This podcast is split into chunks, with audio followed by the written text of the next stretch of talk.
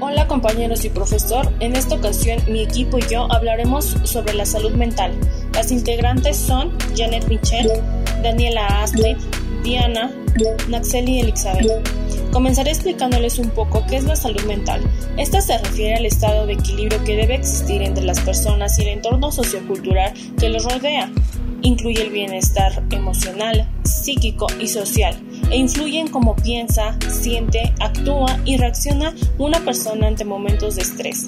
La salud mental es la base para el bienestar y funcionamiento efectivo de una persona y su comunidad. ¿Qué puede afectar la salud mental? La inseguridad, la desesperanza, el rápido cambio social, los riesgos de violencia, los problemas que afecten la salud física. También puede verse afectada por factores y experiencias personales, la interacción social, los valores culturales, experiencias familiares, escolares y laborales. Ahora mi compañera Daxeli les tocará el tema sobre la sintomatología de una salud mental.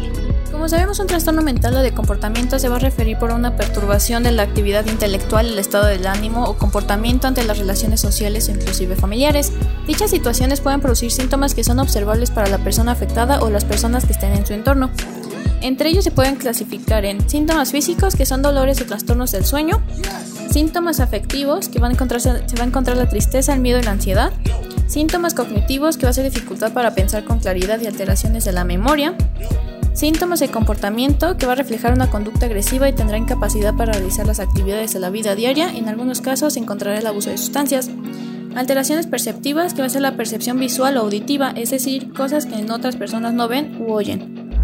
Los signos precoces específicos varían desde un trastorno mental a otro. Las personas que presentan uno o varios de los síntomas enumerados deben consultar a un profesional si esos síntomas persisten, provocan un sufrimiento importante o interfieren con actividades cotidianas. Una vez presentando la sintomatología, debemos saber lo importante que es la promoción sobre la protección de la salud mental. A continuación, mi compañera Janet mencionará algunas de estas medidas de prevención.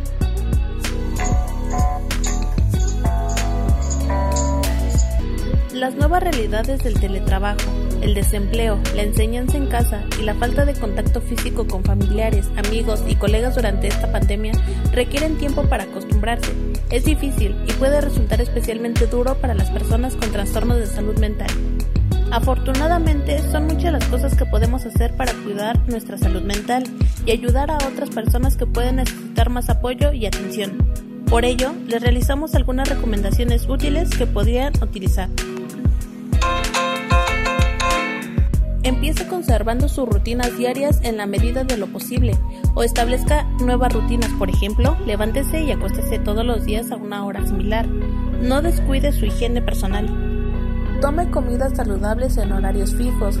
Haga ejercicio de forma habitual. Establezca horarios para trabajar y para descansar. Reserve tiempo para hacer cosas que le gusten. Asimismo, reduzca la exposición a noticias para limitar la preocupación o tensión. Evita el alcohol y las drogas.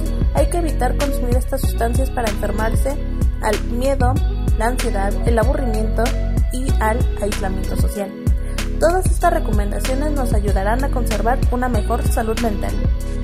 Continuando con este tema, que es súper interesante y muy importante, es que debemos de tomar en cuenta las diferentes recomendaciones para poder mantener una buena salud mental.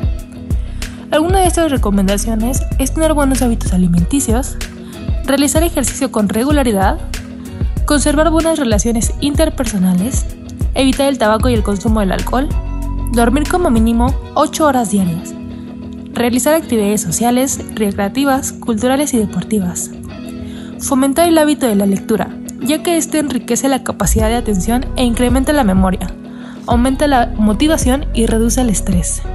No esperes más tiempo, es momento de cuidar tu salud por favor, sigue estas recomendaciones.